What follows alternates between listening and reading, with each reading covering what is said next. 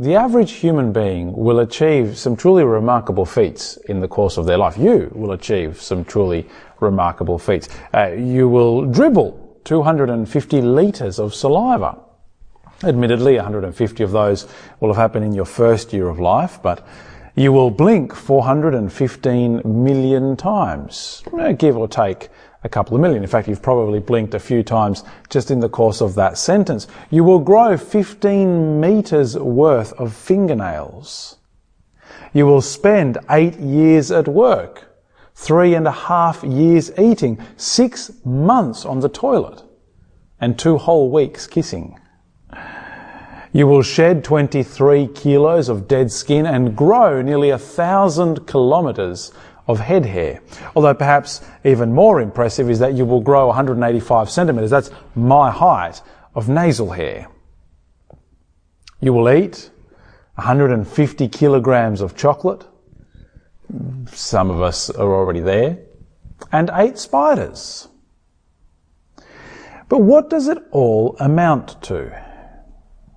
A thousand kilometers of head hair, 185 of nasal hair, eight spiders that you're going to eat and for what? On average, that will take you around about 80 years now, is roughly life expectancy.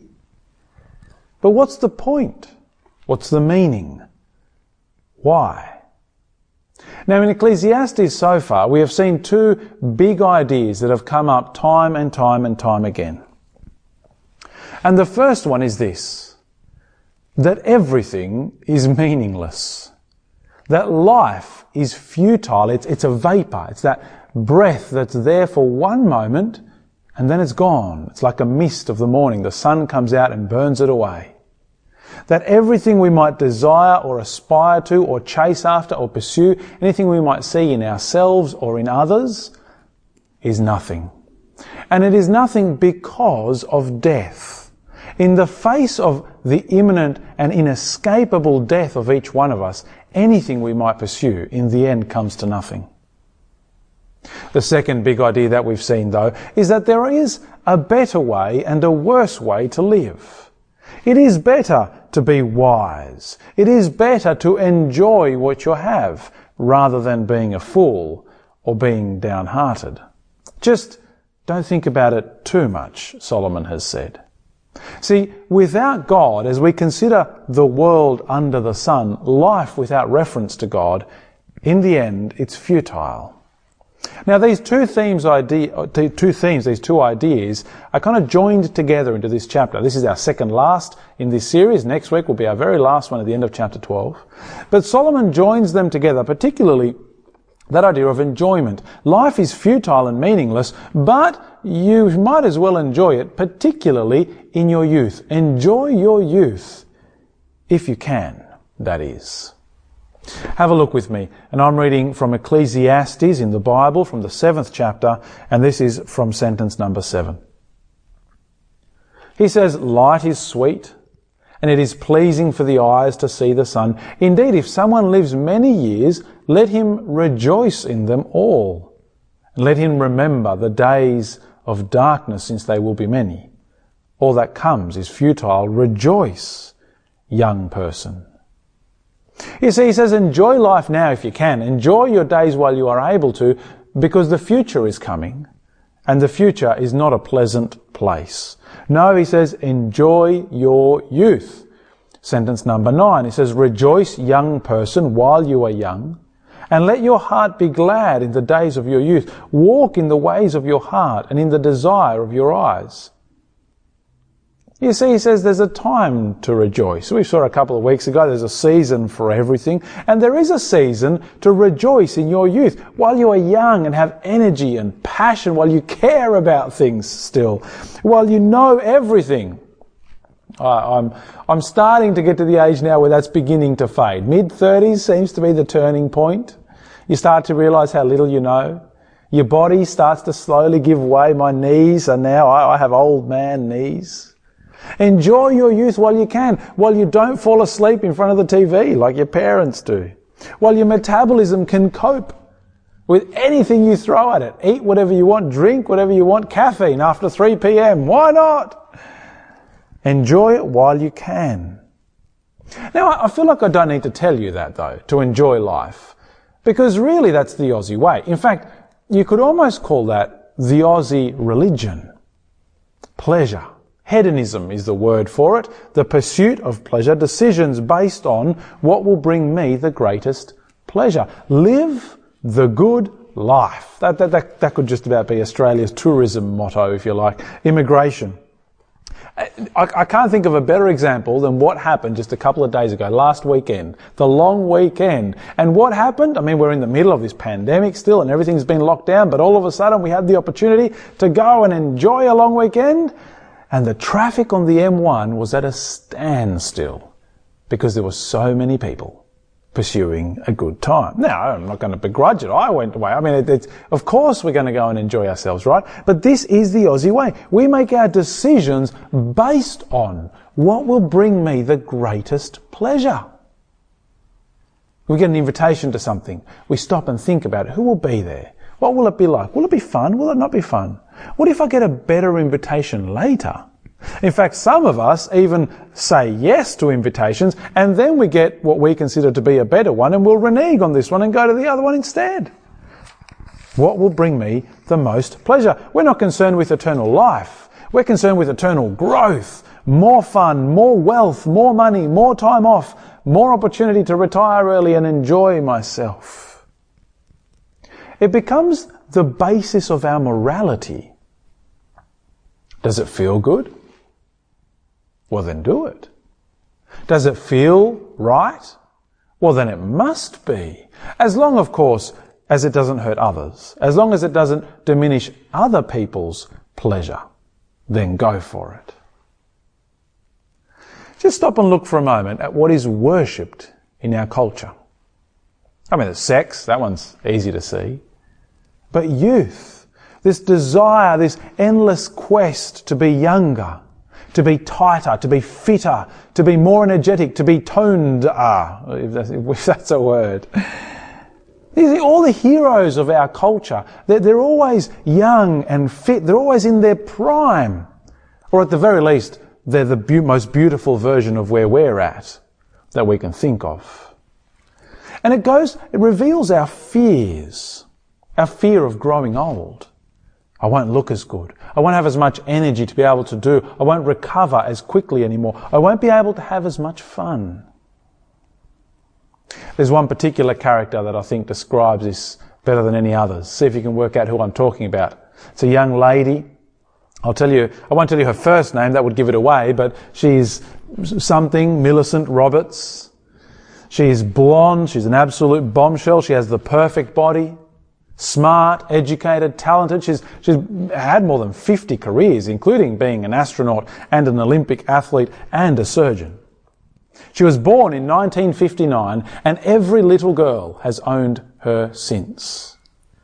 Do you know what I'm talking about? Well, of course, it's the Barbie doll, right? Did you know that there are two Barbies sold every second around the world? If you took all the Barbies that have ever been made and laid them head to toe, they would circumnavigate, they would go around the world three and a half times over. This perfect, glamorous, beautiful image of what we wish we could be. And so we have the makeup and the silicon and the surgery and the Botox, and that's just the men. I mean, can you imagine? Uh, now I get that there's medicinal uses for Botox, but injecting poison into yourself in order to stop the wrinkles from appearing. Having your eyebrows, the number one plastic surgery in Australia is eyebrow modification. I don't even know what you call it. We spend, Australians spend more on cosmetic surgery on average than anyone else in the world. What a thing to be champion at. Why? Because we want to look young.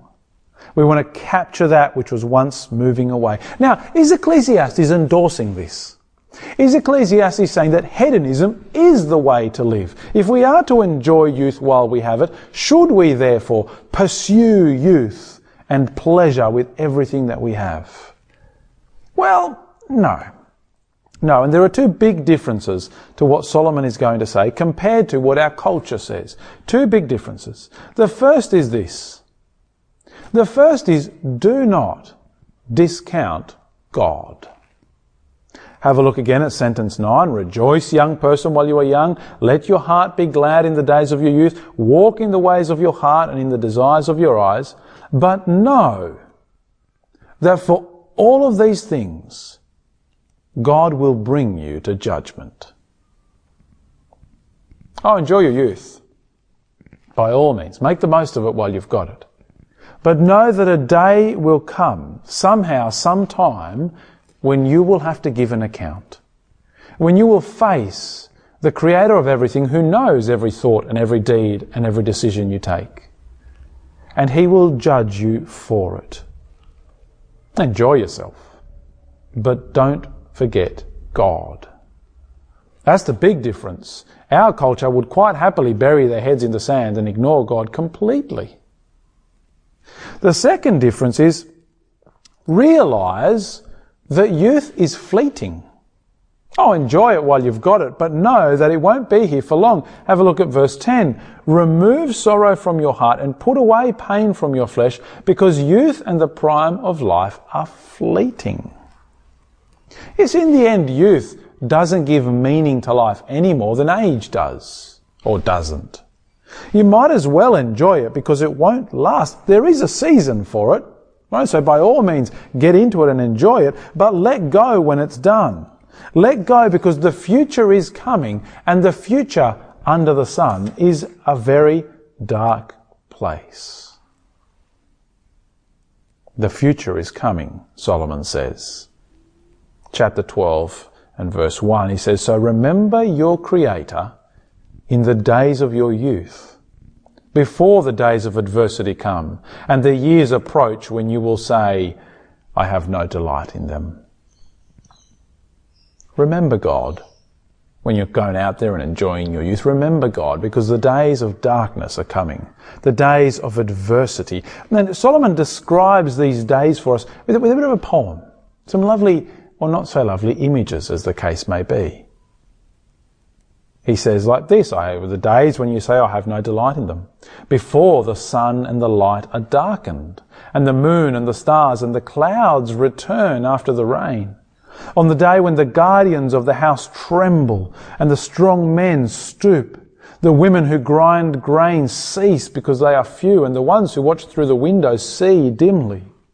The doors at the street are shut while the sound of the mill fades. When one rises at the sound of a bird and all the daughters of song grow faint. Also, they are afraid of heights and dangers on the road. The almond tree blossoms, the grasshopper loses its spring, the caperberry has no effect. For the mere mortal is headed to his eternal home, and mourners will walk around in the street. That's a grim picture, isn't it? the eyes that fail, the hands that tremble, the backs that stoop and grow weak, the ears that are stopped and grow dull, the hair, or what's left of it, goes grey, the hair that grows where it ought not to grow, tufts, the legs that stiffen and the other things that don't stiffen anymore. Age is coming. And so what we do is we say dumb things like live hard and die young. The Time magazine, one of the episodes in, uh, in 2011, had this on the cover. And the tagline reads, More people are behaving as if they will never grow old. And the article was very positive. It was talking about the uh, increasing age expectancy, life expectancy, how you're going to get older before you die, and all the science behind trying to understand why it is that we age and why it is that our cells fail and why it is that eventually we die. It was very positive. And look, in all fairness, we live in an amazing age. In Jesus' time, right, 2,000 years ago, the average life expectancy was about 30. It's hard to think of Jesus at 33 dying, being an old man, right? That's, that's a different thing altogether. I mean, the numbers are skewed because of the deaths of the young, but even the 1900s in Australia, late 1800s, early 1900s, the average age expectancy for the Australian person was around 50. Now, children born today will likely live to be somewhere between 80 and 85. Modern medicine is amazing. We have made great progress. Astonishing things are happening. And yet, all we are achieving is delaying the inevitable. We had uh, one of our members, Joyce, turned 95 this week. Congratulations, Joyce. What an achievement. What an astonishing thing. And yet, in the end, age comes and death will take us all. And so we, we joke about it. We don't want to face it. We don't want to face our own mortality. Stop being so negative, David. Stop being so glum and down. Let, us just laugh and enjoy, right? You, you, go and look it up, Google. You know you're getting old well and you'll spend hours laughing, right? You know you're getting old when you and your teeth no longer sleep together. you know you're getting old when you, you try and stretch out your socks and then you realize you're not wearing any, right? It's just, we think these are funny. You know you're getting old when you think getting lucky now means managing to find your car in the car park again. What a laugh! We joke because we struggle to cope. We can't handle that reality that age is coming, the days will grow dim, and death is waiting.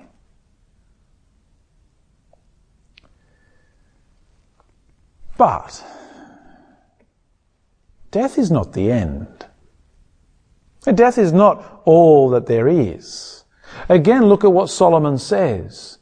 Enjoy your youth before the silver cord is snapped and the golden bowl is broken and the jar is shattered at the spring and the wheel is broken into the well and the dust returns to the earth as it once was and the spirit returns to God who gave it. You see, death is not the end. Remember God before death comes, before that which is, was precious is damaged and broken beyond repair. Remember Him before you breathe your last, before you return to your Maker, before you will meet Him. And it's not going to be a pleasant meeting. It's not the pop culture, God, lovely angels, harps, woo! It's a meeting with a judge a meeting which has, well, one of two outcomes really. Either it will result in glorious joy for eternity, or in devastating unhappiness. The Bible is very clear. Hell is real. That judgment has severe consequences. To find yourself on the wrong side of that judgment, well, I don't think I have to describe it. Again, we're not talking about the silly cultural hell is just a lovely place where all my friends are. Haha, what a great party. I can skate, right? It's, it's not that. We know what hell is like. The Bible is very clear. Now, of course, you might ask, well, why should I believe the Bible? If the Bible says hell is real, okay, sure, but why should I believe it? That's a good question to ask. It's a question that is worth asking of anything that you know or think about.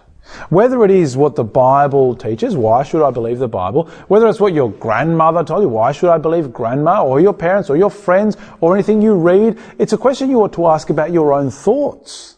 Why do I believe them?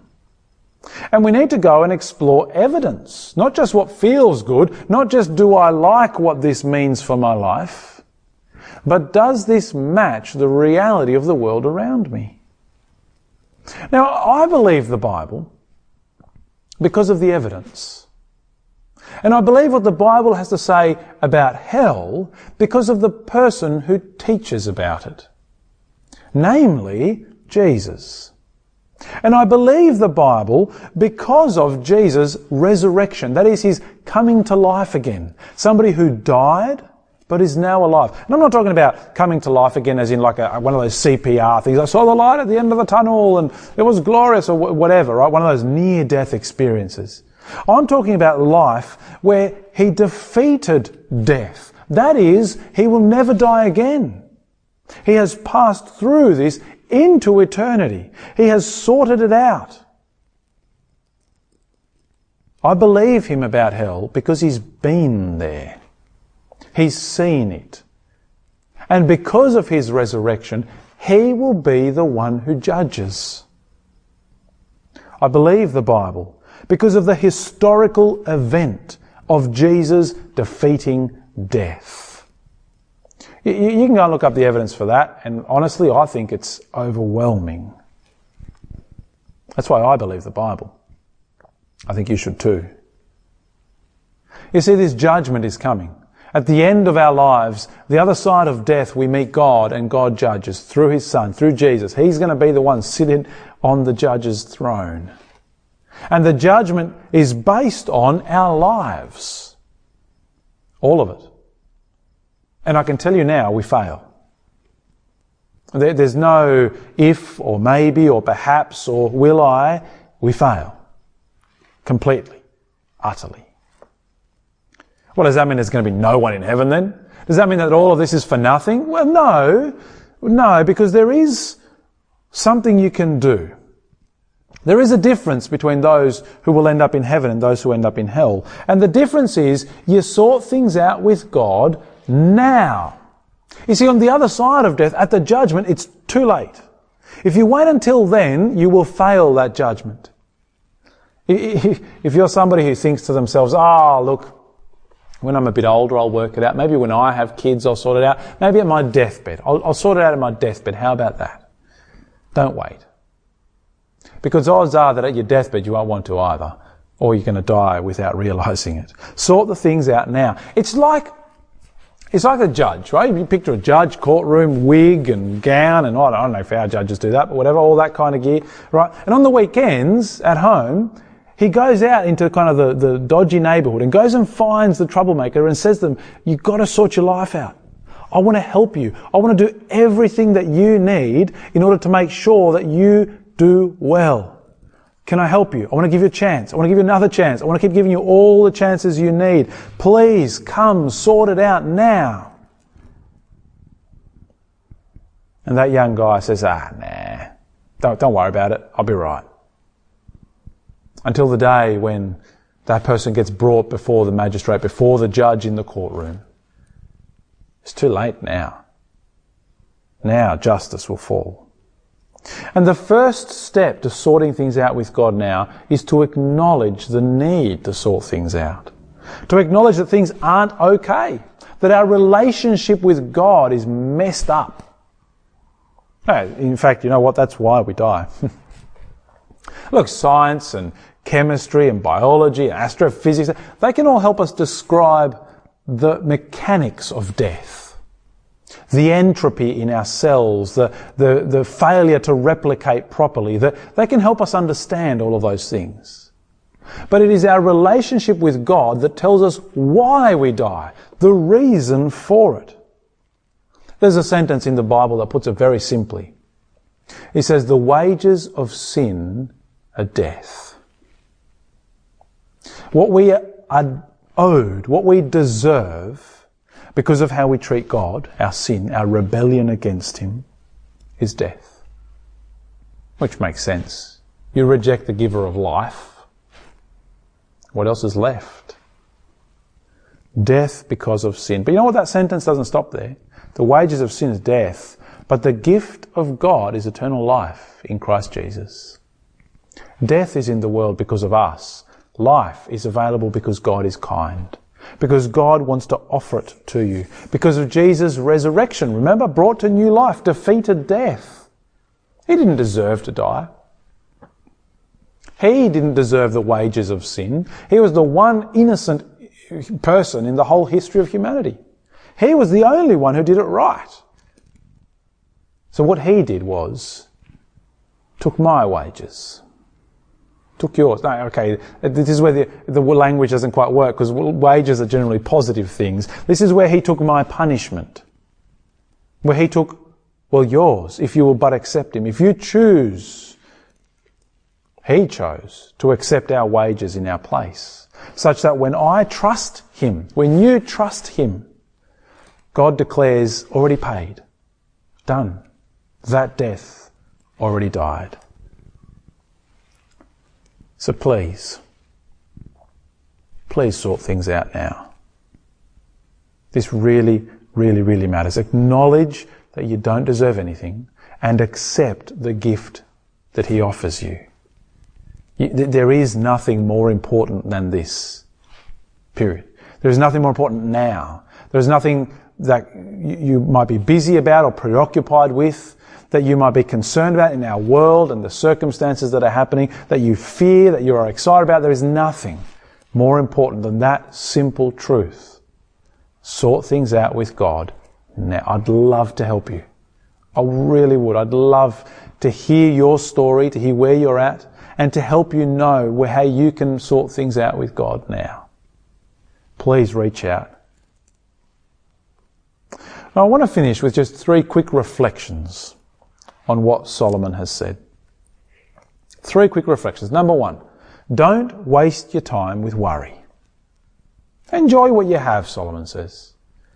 Don't spend your whole life worrying about what's going to come in the future such that you never enjoy the day that you are in. Look around you. Step outside your own head. Thank God for the good things He gives you and enjoy them, particularly if you're still young. Now, I know, I know young people can do it tough too. I know some of our young people do it really tough. I know that's true.